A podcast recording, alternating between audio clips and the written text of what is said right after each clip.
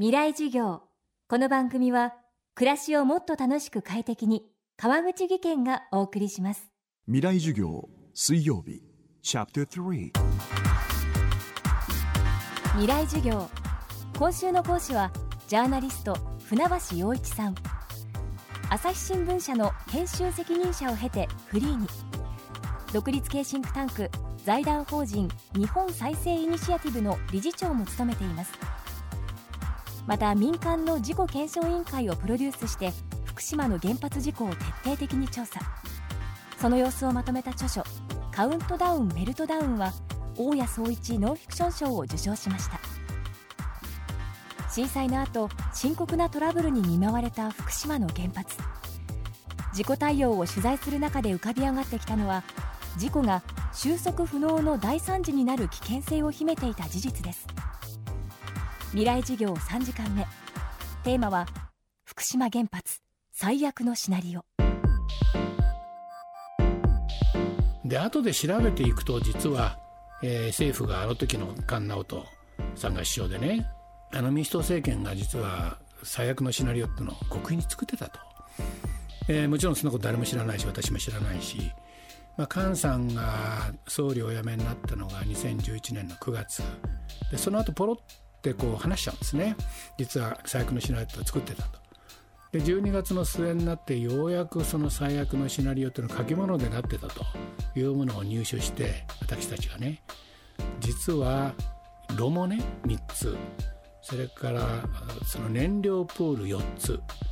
これがもう全部メルトダウンしよう、えー、でその時にはあの免震重要棟ってあるんですね。吉田正夫所長以下東電の現地の方々がそこで立てこもって、えー、オペレーションするんですけれどもここも実はもうそうなった時には使えないと。結局全員退避せざるを得ない。で最後はだから最悪のシナリオっていうのはあそこでもオペレーションができなくなると。もう人間があそこに入れなくなると。いうことなんです。そうなった時には放射能雲と言いますけどプルームが東京の方まで流れていくと。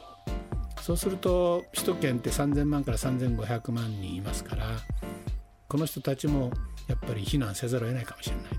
そこまでのこの危機というものを最悪のシナリオは、えー、想定してるんですよね。だからもしあの時にそういうものが作ってるということが漏れたらねこれもパニックすぐ起こるしもう大変なことになったと思います。でこのもし首都圏の人々避難だというようなことになった時にこれは総理大臣がやはりきちっとした談話を出す出す以外ないと。で国民に直接語りかけると。でその時にどういう言葉で語りかけるべきかというのを平田さんに頼んだんですね。劇作家の平田織田さんね。それを読ませていただいて衝撃を受けたんですけども結局政府としてはもうここまでですと。申し訳ないけど国民の命これをこれ以上お守りすることができなくなるかもしれないと。そういうような事態っていうところが今来つつありますと、えー、で落ち着いて行動してくださいと、まあ、いうようなことなんですがはっきり言ってどうしろとかじゃあこれでどうだということはよくわからないです。で結局パニックを起こしてそれがもうこの放射性物質の汚染よりもっとひどい被害っていうものを招き入れること大いにあり得るわけですよね。政府は国民を守れないとは普通言えませんね。これは絶対。必ずお守りすると。しかしギリギリのところでもうこれ以上は守れないというようなことを言わざるを得ない、えー、実際本当にもしそういう内閣総理大臣がそれを国民に伝えた時に、えー、理性的な行動に出たかどうか取ったかどうか分かりませんけども。だからそこまでの状況というのを当時考えてたと。いうことで、まあ、これをあの知った時は衝撃を受けましたねやっぱりね。未来授業。明日もジャーナリスト船橋陽一さんの授業をお届けします。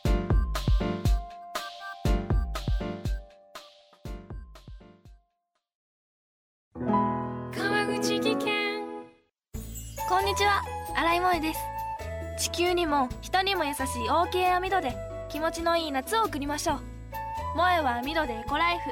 川口技研の OK 網戸。